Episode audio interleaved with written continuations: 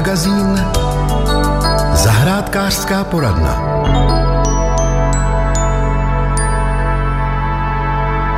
Dnešní zahradnické téma bude tak trochu na sladko, protože bude o borůvkách. A přišel s ním plzeňský zahradník Přemysl Písař. Hezký podvečer. Hezký podvečer. Proč zrovna borůvky? Ty už teďka máme skoro za sebou. V rámci těch kanadských borůvek záleží podle toho, jaké odrůdy máme. Já si dovoluji tvrdit, že nemůžeme říct, že to máme úplně za sebou, protože některé ty odrůdy jsou v tuhle tu chvilku v nejlepší kondici a myslím si, že do konce září tak si ty borůvky budeme ještě veselé užívat, takže to je vlastně aktuální téma. Téma sice aktuální, ale kdo ty borůvky nemá vysazené, už má, dá se říct, smůlu, anebo si může koupit keřík, vysadit a počkat do, do příštího roku. Třeba no. Já si Teď dovolím zhrnout uh, nějaké takové základní body pro to, aby se to posluchačům doma dařilo protože tu zkušenost tím, že jsem si koupil nebo koupila kanadskou bodůvku, někam zasadíme, ten keřík je po dvou, po třech letech pořád stejný, ale to nám na tom dozrály tři bodůvky a jsme nešťastní a nevíme, proč nám to nefunguje tak já se s tím setkám dnes a denně. Takže já bych chtěl úplně úvodem říct, co ta kanadská borůvka potřebuje a kde je ten fígl pro to, abyste doma měli třeba metr až dva metry vysoký keř a abyste z toho jednoho keře prostě bez problémů sklízeli třeba 10 kg borůvek, klidně jako i víc. Výborně. Budete tedy radit s nějakou odrůdou, anebo kanadská borůvka je jenom jedna? Samozřejmě těch odrůd, které jsou k dispozici, tak je kolem nějakých 20 až 30. Tam záleží, jestli ta borůvka je menší, jestli je větší vzrůstově, jestli je raná, středně raná, nebo jestli je prostě pozdní. Když jsme začali odrůdově, je dobré, když ta kanadská borůvka má kámoše. Nesázíme jednu rostlinu, zasadíme jich víc. A pak je dobré, třeba vysazuju tu kanadskou borůvku, řeknu dobře, tak mně by se líbily třeba tři, čtyři rostliny a je dobrý namíchat to z odrůd, aby jsem tam měl ranou, abych tam měl středně ranou a abych tam měl prostě pozdní. Jo, protože tím pádem ta borůvka, když zaplodí, tak standardně ty borůvky z té jedné rostliny třeba můžu průběžně sklízet asi měsíc. Ale když to udělám takovým způsobem, tak tu dobu, kdy ty borůvky budu mít a budou čerstvé, prodloužím třeba na dva, dva a půl, v některých případech i na tři měsíce. A to si myslím, že je celkem zajímavá věc. Výborně. A vydrží kanadské borůvky mráz? V Kanadě je mráz, takže by měli. Kanadská borůvka, já to teď řeknu vtipně, ležerně s nadsázkou, to je blbouzdorná rostlina. Může fungovat úplně každému, ale lidé, když ji vysazují, tak samozřejmě vědí, že kanadská borůvka potřebuje rašelinu. Já tady řeknu nějaký modelový příklad. Koupil jsem si rostlinu ve dvou a půl litrovém květináči, k tomu jsem si koupil pytlík rašeliny 20 litrový, protože se mi to dobře ponese přijdu domů, vykopu jámu, do té vsadím tu borůvku, dám tomu 20 litrů rašeliny a mám pocit, jak jsem tu práci dobře odvedl a těším se prostě na těch 10 kilo borůvek, protože jsem to slyšel třeba na českém rozhlasu. Vážení přátelé, takhle to jako skutečně nezafunguje. První věc je potřeba uvědomit si, že tak velkou jámu, jakou vykopeme, tak tak velký květináč jsme té borůvce dali. A jestliže udělám 20 litrovou jámu, dotedám tu borůvku, tak ta rostlina z toho dokáže prostě fungovat rok, dva, ale pak najednou vidíme, že je neduživá, že nám neroste, že ty větičky zasychají, že ty borůvky tam prostě nejsou. A je to prostě proto, že ta jáma je zbytečně malá. Za mě zásadní rada, na jednu kanadskou borůvku minimálně 80 litrový pytel rašeliny. A pokud tam uděláte 200 litrovou jámu, nebo ideálně, když ty borůvky prostě sázíte a uděláte plošně to, že třeba vykopete jámu, která bude 40 cm hluboká a v nějakém rozměru, teď si myslím třeba 2 metry na metr, tak mám krásné prostředí, kam můžu zasadit dvě až tři rostliny a ty rostliny tam budou mít dostatečný prostor k tomu, aby to rostlo a fungovalo základ a alfa omega všeho je, že ta jáma musí být co největší, co se hloubky týká, stačí 40 cm, ale ať je tam ty rašliny co nejvíc, protože to je ten životní prostor, kde ta rostlina poroste. Jestli tady to prostě ošvindluju, no tak potom ta borůvka nefunguje a to je ten důvod, proč je většina lidí nešťastná. Takže to je věc číslo jedna. Věc číslo dva Každý rok bych té borůvce na kořeny, to je stejně jako třeba u rhododendronů, azalek, u těch kyselných, tak každý rok bych na kořeny měl dát asi 5 cm brstičku rašeliny. Protože ta rašelina je to přírodní materiál, ona se nějakým způsobem bude rozkládat a když to řeknu laicky, tak ona nám bude mizet. To znamená, každý rok na kořeny dávám zhruba 5 cm vrstvu, aby ty borůvky prostě pořád měly dostatek té rašeliny. Odhrabat tu vrstvičku na kořenech a nahradit ji tou rašelinou, nebo jak se to dělá? Ne, přisypu dalších 5 cm. Borůvka si do toho prostě prokoření, z čehož teda mimochodem tak vyplývá, že když mám pod borůvku třeba zakurováno, protože to součást zahrady, tak bych měl odhrnout tu kůru, přidat rašelinu, pak tam tu kůru vrátit. Jo, určitě bych třeba neměl mít borůvky, stejně tak jako rododendrony a zalky, tak bych je neměl mít prostě někde na zahradě, kde používám bezudržbové záhony a netkovou textily. Jo, je to o tom, že musím přidávat tu rašelinu. Takže bod číslo dva je přidávat rašelinu. Bod číslo tři ta borůvka potřebuje nějaké živiny, aby rostla, aby to fungovalo. A měli bychom vědět, že rašelina, ale i rašelinné substráty sami o sobě v sobě nemají příliš živin. To je v podstatě materiál, který vytvoří příznivé prostředí pro tu rostlinu, ale ta rostlina, ta borůvka tam, řeknu to laicky, nemá co baštit. A teďko pozor, drtivá většina rostlin v zahradě, včetně trávníků a dalších, tak se hnojí hnojivy, které jsou vyráběny tak, že ty živiny jsou vázané v sádře. A sádra to je vápno a vápno to je zásaditá reakce a my pro tu borůvku potřebujeme kyselou. Když vezmu prostě běžné hnojivo na trávník nebo na něco a protože mi zrovna zbylo a nasypal to k té borůvce, no tak jsem tam tu rašelinu nemusel dávat a celý jsem to pokazil. Ty borůvky můžu přihnojovat hnojivy, které mají kyselou reakci, a můžu je přihnojovat organickými hnojivy. Třeba když tu borůvku vysazuju, klidně tam můžu dát granulovaný hnoj. Můžu je třeba pohnojit nějakou rohovinou, můžu použít nějaké omezené míře slepičince, něco takového, ale každopádně musím tam dávat eh, hnojiva, které mají kyselou reakci a případně ještě použít okyselovač substrátu. A to je to, co ta borůvka potřebuje a pak bude spokojená. Takže to je trojka. Borůvky dnes probírám s plzeňským zahradníkem Přemyslem Písařem. Už víme, jak hlubokou vykopat jámu, to, že se do ní vyplatí dát více rašeliny než méně a také jak přihnojovat. Skončili jsme u bodu 3, pane písaři. Takže bod 4 bude stanoviště? Bod číslo 4 nebude stanoviště, anebo jo. Takže borůvka může být klidně na plném slunci, zvládne prostě i nějaký polostín, to se jí bude líbit. Ale co si určitě nebude líbit, je to, když ji nebudete prostě zalévat. Vezměme si to, a to je pětka, že ta rašelina celkem rychle na sluníčku vyschne. A pokud použijete čistou rašelinu, která úplně vyschne, a pak tu rašelinu vezmete a dáte ji třeba do nějaké nádoby s vodou, tak ta rašelina bude klidně den, dva, tři dny plavat, než vůbec tu vodu zase nasaje a než začne nějakým způsobem fungovat. U těch borůvek nezapomenout na zálivku. A jestli chcete mít hodně borůvek a velké borůvky, tak prostě, když ta borůvka odkvete a nasadí plody, zalévat tak, aby tam byla nějaká vlhkost. Neříkám, že ty borůvky mají plavat, to ne, ale určitě, aby ta rašelina prostě byla vlhká, aby se jim tam líbilo. A velmi důležitá věc ještě, co se nějakého řezu týká, střihu. U těch borůvek stačí, když třeba zahájíte dvou, tří nebo ideálně čtyřletý systém, kde každý rok odstraníte třeba u toho čtyřletého systému jednu čtvrtinu těch nejstarších větví, aby ta rostlina zůstávala svěží, aby plodila krásné plody. Jinak ta borůvka v podstatě nepotřebuje vůbec nic. A ještě důležitá věc, když tu borůvku pěstujete, tak to není o tom, že jí musíte nutně vyhradit nějaký záhonek 2 na 2 metry nebo něco takového.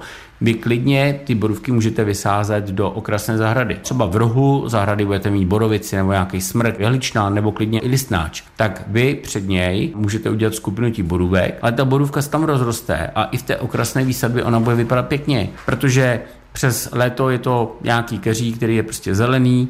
Na podzim ty borůvky nádherně vybarvují, prostě podobně třeba jako javory v lese, tak ty borůvky taky hrají všema barvama. A dokonce jsou různé odrůdy těch borůvek, třeba řeknu Gold Traub. Ty když opadají, tak ty větvičky jsou do žlutá, takže když jsou zase někde ve skupině a oproti tomu bude tmavé pozadí, třeba ten smrek borovice nebo nějaký stále zelený keř, tak se to v té zahradě krásně rozsvítí a vypadá to velmi pěkně. A s tou borůvkou, přestože je to rostlina, která je k užitku, tak lze pracovat jako s okrasnou rostlinou. A když jsme u toho sázení, kdy sázet? Ty kanadské borůvky, dneska sázenice se téměř výhradně, když pominu nějaký prostě e-shopy, který zasílají prostě koření borůvky, což mi přijde úplně jako hloupost, kupují v kontejnerech, v nějakém květináči. A protože kopu větší jámu a do té dávám rašelinu, tak pokud aktuálně nemám zamrzlo, aby mi ten krumpáč od té země odskakoval a jsem schopen vykopat jámu, tak tu borůvku můžu zasadit kdykoliv. Jaro, léto, podzim, ale i zima. O něco výhodnější je jarní a podzimní výsadba a za mě ta podzimní výsadba je trošičku lepší než ta jarní v tom, že po létě ta zem je prohřátá. No, je tam naakumulované teplo. A protože se ta venkovní teplota vzduchu snižuje a ta půda je jako vyhřátá, tak ty rostliny, a to platí pro všechny rostliny, platí to pro jehličnaje, platí to i pro borůvky, tak oni na podzim dělají to, že věnují vlastně energii růstu kořenů a to, co jde eh, na podzim do kořenů, tak ta rostlina je připravená, aby na jaře to využila a o to lépe roste a o to lépe plodí. Hobby magazín Rybářské okénko Už dlouho jsme nebyli u rybářů a proto to dnes napravím. Rybářská stráž územního svazu Českého rybářského svazu čítá pět profesionálů a právě jedním z nich je pan Jaromír Lev, s kterým si právě budu povídat o vodním pichu. Ale to nám pomalu ale jistě končí a proto mnozí z nás v teplých dnech vyráželi k vodě, a to včetně rybářů. Jak na tom byli naši rybáři právě v tomto roce?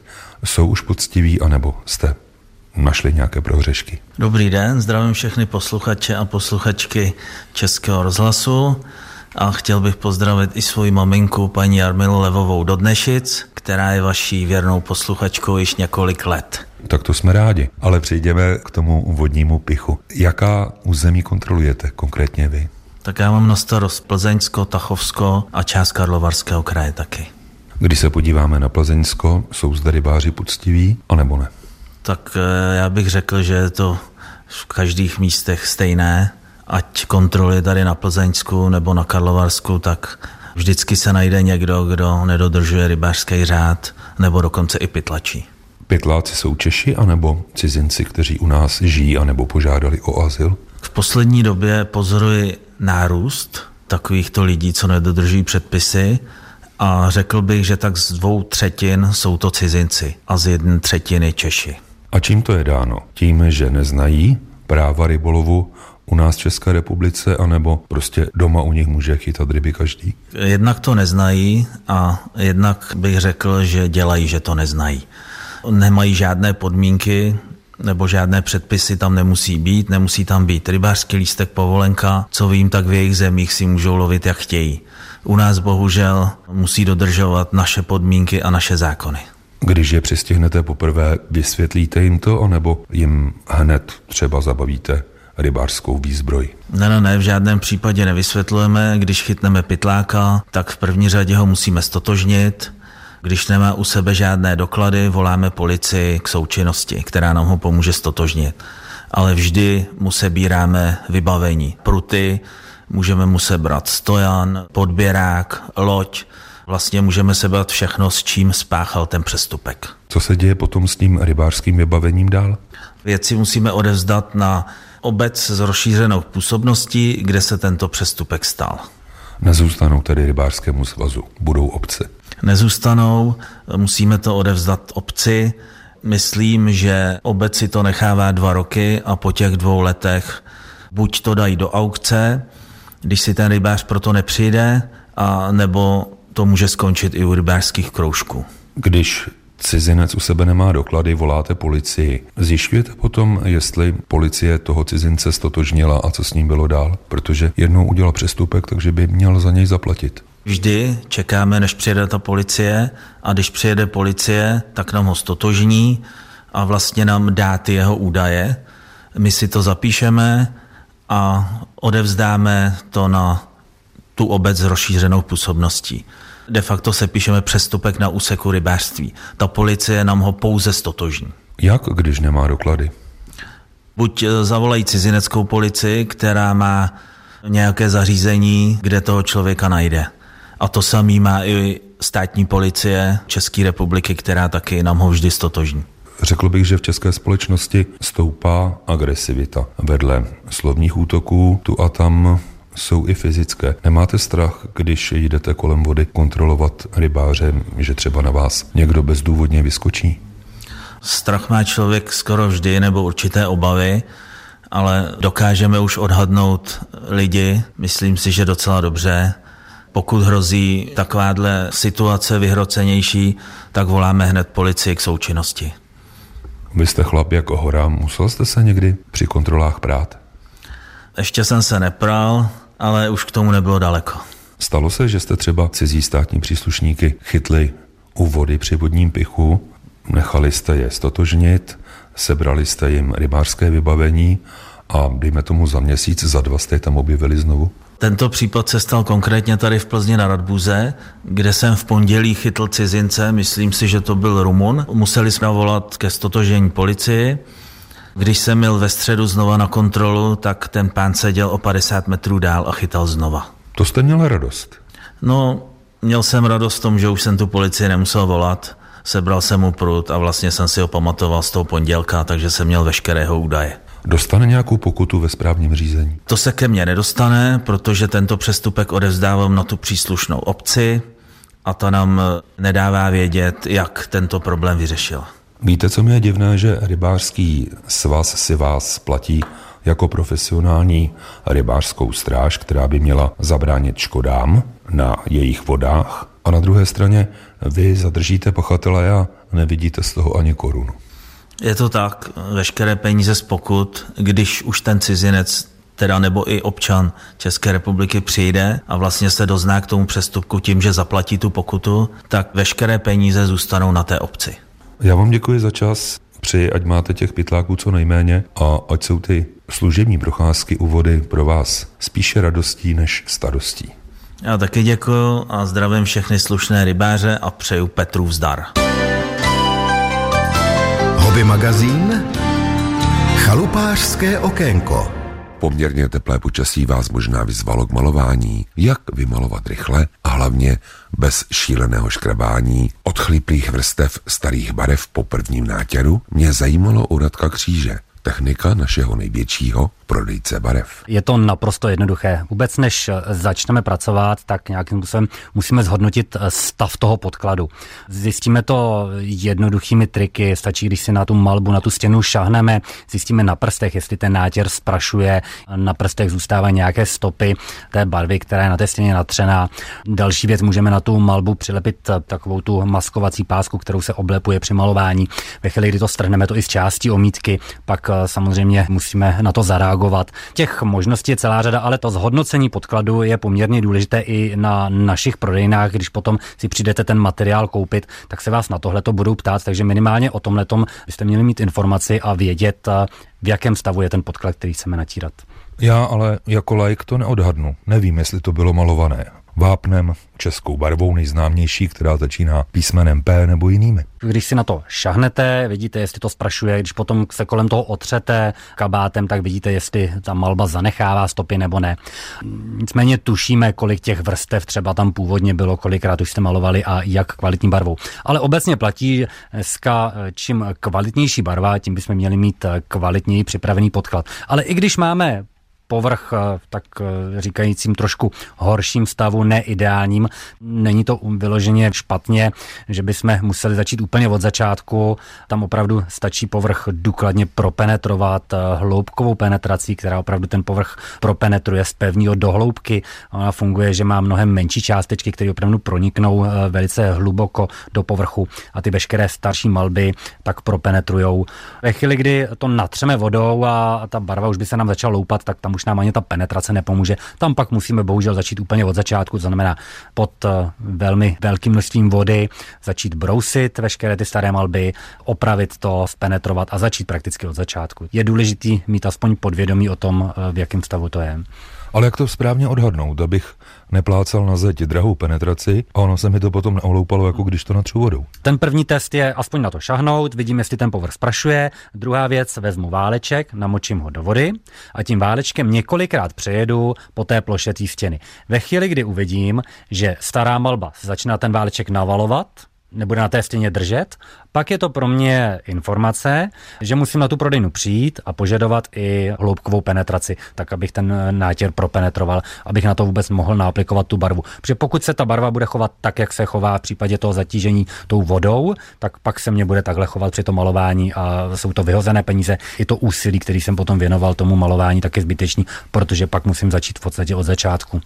Barva se mi nalepí na váleček, zjistím, že penetrace je zbytečná, že budu muset škrábat. Jak potom tu zeď vyhladit, aby byla hladká, aby trošičku vypadala, ne jako stará chalupa. Samozřejmě po tom zásahu eh, toho škrábání eh, na té stěně vzniknou rýhy, někde ta malba drží víc, někde méně. Ten povrch je nerovný, proto na prodejnách běžně je k dispozici práškový tmel, je to vyrovnávací stěrka, který se rozdělá s vodou, ty nerovnosti se vyspraví, přebrousí se a máme prakticky ideální povrch eh, k penetraci určený a potom následně k výmalbě. Takže i tohle to se nechá relativně snadno řešit. Stojí to víc úsilí, víc času, ale určitě to lze vyřešit.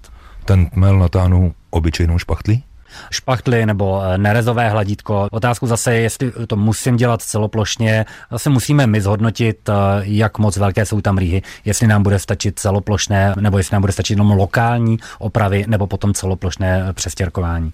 A čím potom zbrousit? Smrkovým papírem? Jasně, smirkový papír nebo sádrokartonové mřížky dneska jsou velmi používané. Já osobně doporučuji tu sádrokartonovou mřížku. Je to v podstatě mřížka, kterou přebrousím ten povrch do ideální roviny a hladkosti. A za dlouho ten tmel vyschne? Je to specifický, tam opravdu záleží na tom, v jaké tloušťce ho tam nanášíme, ale tady se bavíme eh, řádově o, o hodinách. A když budu používat penetraci, když jsem nahazoval chalupu, tak na té penetraci psali, že se může nahazovat až po 12 hodinách. Ale je to velká vrstva malty. Jak je to u barev? Tady trošku eh, mícháme jabka hrušky, protože ono těch penetrací je celá řada. Jsou stavební penetrace a jsou penetrace, které jsou určené pod nátěrové hmoty, pod barvy. Tady eh, vždycky doporučuji v případě, že malujeme, tak je rozhodně vhodnější a lepší použít právě ty standardní penetrace, které jsou určené pod nátěrové hmoty a ne stavební penetrace, které neobsahují žádné odpěňovače například. Je to trošku složitější s tím. U těch eh, klasických penetrací, které jsou určené pod barvy, tak je jasně definováno, jak se mají ředit a, a budou s tou barvou fungovat mnohem lépe. A za dlouho vyschnou? Řádově jsou to hodiny, takže já předpokládám, že pokud eh, ten povrch spenetrujeme, tak za dvě hodinky můžu bez problému začít malovat. Ten povrch mám připravený. Malování dnes probírám s Radkem Křížem, technikem domu barev. Už jsme zmínili, jak připravit zeď na první nátěry, penetrací, zbroušením, očkrabáním a teď přejdeme k hlavnímu natírání. Já mám na natírání nejradši štětku, hodně nacákám, ale je to taková radost. Teď se používají hodně válečky. Proč? Dnes eh, ten trend je takový, že eh, tím válečkem i like udělá naprosto skvělou práci. V případě, že volí správný váleček té dané nátěrové hmotě, takže like s tím udělá mnohem lepší práci, než v případě aplikace štětcem, kdy ruka od toho bolí, jak jste eh, správně zmínil, nacákáte, takže tím válečkem to máte více pod kontrolou. Dnes ty nátěrové hmoty jsou tak postavené, tak vyrecepturované, že opravdu i like, pokud se chová k té barvě tak, jak výrobce udává, tak válečkem udělá krásný povrch a při minimálním zašpinění. Nicméně ty podklady samozřejmě, které nechceme, aby se znečistili, tak je nutné překrýt zakrývacími foliemi, podobnými věcmi. Dřív pan malíř nejdříve připravil stěny, potom vybílil a pak se hospodyníky anebo hospodáře zeptal, jakou barvou chce ty stěny natřít. Jde to dnes udělat bez toho bílení, že bych dal jenom jeden nátěr a měl hotovo? Rozhodně. Možná začnu od konce, kdy říkáte jeden nátěr, tak jeden nátěr, žádný nátěr, vždycky tedy dva nátěry.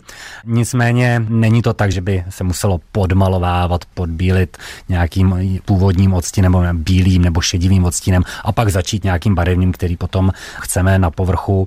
Rovnou můžeme začít tou nátěrovou hmotou, kterou my chceme jako finální. Ušetříme ten krok, bytečný krok. Ve chvíli, kdy opravdu jsme teď dospěli do fáze, kdy máme ten povrch vyspravený, máme ho spenetrovaný, máme ho dokonale připravený, tak už stačí opravdu dvě vrstvy toho daného odstínu v té dané kvalitě nátěrových hmot, jaký je, protože jsou nátěrové hmoty otěrozdorné, i potom například omyvatelné, že dokonce je můžeme drhnout v uvozovkách houbičkou, ten povrch vyčistit od nějakých případných nečistot. Ale říkám, je zbytečné to podmalovávat, můžeme rovnou začít tím odstínem, který potom chceme.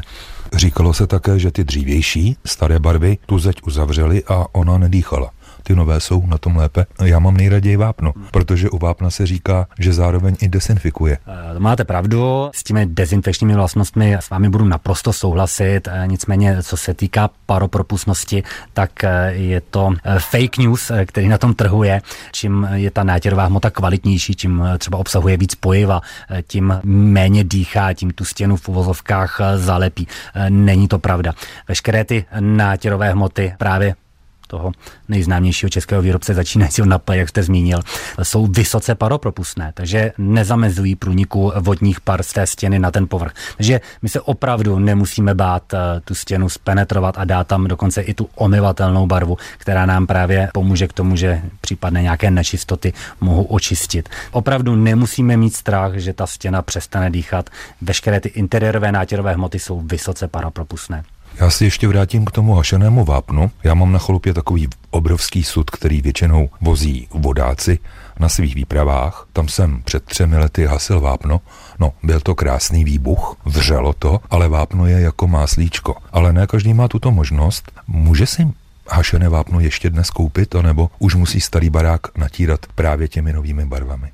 Pokud tedy zvolíte nebo z nějakého důvodu eh, preferujete vybílení vápnem, pak eh, samozřejmě nemusíte podstupovat to, co tady popisujete. Eh, dneska i běžně na našich prodejnách prodáváme vápno na bílení, takže to už je obalu, které jen pouze otevřete, zamícháte a můžete to rovnou aplikovat, nemusíte podstupovat vůbec nic okolo. Já bych to vápno volil opravdu na nějaké ty zemědělské prostory pro zemědělská zvířata, kde teda to má nějakým způsobem opodstatní. Nicméně, co se týká interiéru, rozhodně doporučuji ty klasické nátěrové hmoty, které jsou pořád vidím v tom vápnu obrovskou nevýhodu a určitě se mnou budete souhlasit, pokud jste se s tím setkal ve chvíli, kdy se té stěny dotknete, děti proběhnou okolo, ta stěna špiní, ty užitné vlastnosti toho povrchu nejsou takové jako u těch kvalitnějších nátěrů. A můžeme zapomenout na váleček jedině štětkou. U toho vápna rozhodně. Hobby magazín Zveme vás.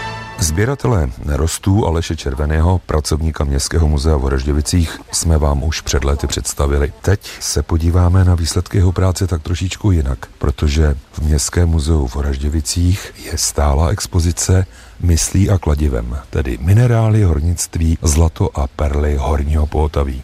Dobrý den. Dobrý den. Povídáme si na nádvoří Horažďovického zámku. Začíná být kolem 30 stupňů Celzia. Kam půjdeme, pane Červený?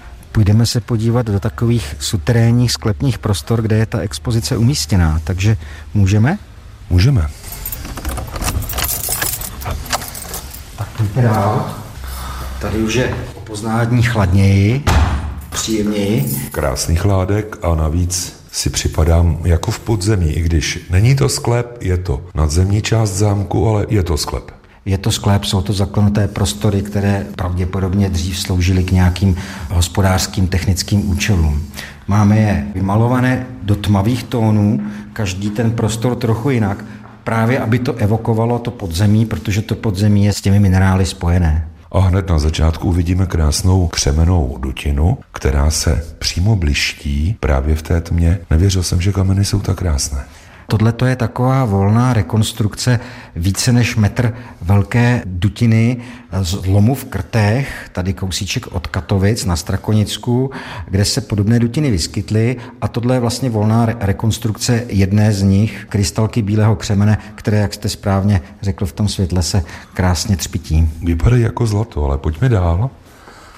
Přecházíme do expozice která je věnována řece Otavě, protože ta je nejenom zlatonosná, ale i perlorodá a návštěvníci Horežděvic pod zámkem uvidí slepé rameno řeky Otavy, kde se perlorodky dříve chovaly.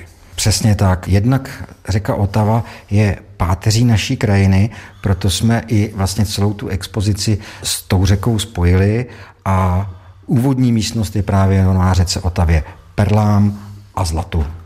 Můžeme se podívat na perlorodky v celku, perlorodky vyloupnuté, perly, ale i nástroje, kterými se otvíraly, i na částečky zlata, tuším. Jednak tu máme perly z našich sbírek, upozornil bych na tu jednu pod lupou, která je v řezu. Jak je v tom řezu, tak tam vidíme takové kroužky. Ona má asi zhruba centimetr velikost a ty jednotlivé kroužky to jsou vlastně přírůstky minerálu aragonitu a organické látky konchiolinu, z kterých ta perlorodka tvoří jednak ty lastury a jednak ty perly. Ty šupinky zlata, které dodnes můžeme narýžovat na řece Otavě? Ukázky zlatinek, protože těm šupinkám se říká zlatinky nebo zlatěnky, podle toho, co kdo používá. A my tu máme ukázány ty největší zlatinky ze sedmi lokalit na řece Otavě. Ty jednotlivé krabičky s těmi zlatinkami jsou očíslované, takže můžete vidět, že ne z každé lokality jsou ty zlatinky stejné. Někde jsou to plíšky, ty největší mají až jeden centimetr, ale většinou je velikost zlatinek pod milimetr. Co tu vidíme, tak to jsou ty největší. Přecházíme dál, protože řeka Otava byla perlorodá, zlatonosná, ale Šumova je i o dalších nerostech. Tahle ta další místnost je věnovaná podzemní těžbě stříbra, zlata a grafitu. To byly ty suroviny, které se tu těžily. Jsou tu představeny jednotlivé lokality ze Šumavy a z Pošumaví, ať už jsou to Nalžovské hory, Plánička, Hory Matky Boží a tak dál a tak dál. Nebo jsou to ložiska zlata, nejznámější Kašperské hory ve své době, druhé nejvýznamnější ložisko v království na zlato a nebo potom severně od Horažďovic, tak je to Bělčicko-Kasejovický revír, takže okolí těch Kasejovic. Mně se tady líbí maketa dolu, ve kterém se těžilo, má několik pater a je zde krásně udělaná i dřívější těžební technika, nebyla elektřina, všechno ručně, výdřeva, jsou zde i postavy horníků. To je model dolu v Nážovských horách. Ten dělal kolega Adam Hanus. Trvalo mu to půl roku, což je neskutečně rychlá věc na tak velký model a vytvářel jej podle důlní mapy z roku 1534, která se z té doby dochovala. Můžeme si představit, jaké to vlastně bylo kdysi lidské mraveniště. Tak vlastně tu máme několik šachet, spoustu štol a překopů v podzemí, dokonce vodotěžní stroj a to, co tu vidíme, je pouhých prvních 30 metrů hloubky toho dolu. A v těch Nalžovských horách se v 16. století těžilo až do 150-160 metrů. A hned naproti se můžeme podívat na těžbu zpracované v uvozovkách rudy. Protože tím, že se ta ruda vytahla na povrch, to nekončilo a dá se říct, že začínala další část eh, technologie.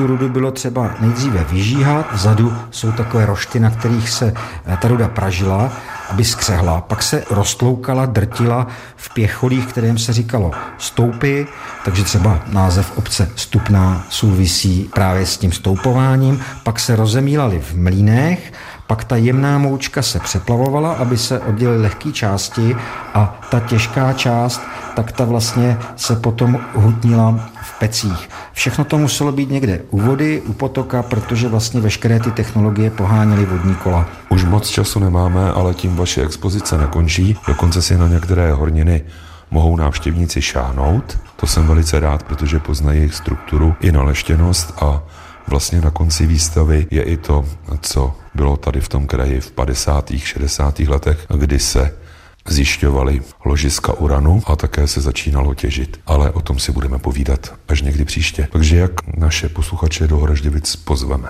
No, určitě se přijďte podívat. V podstatě kromě pondělí máme otevřeno každý den, takže od 9 hodin do 17 je to teď v létě, ta zimní sezóna bude o hodinu kratší.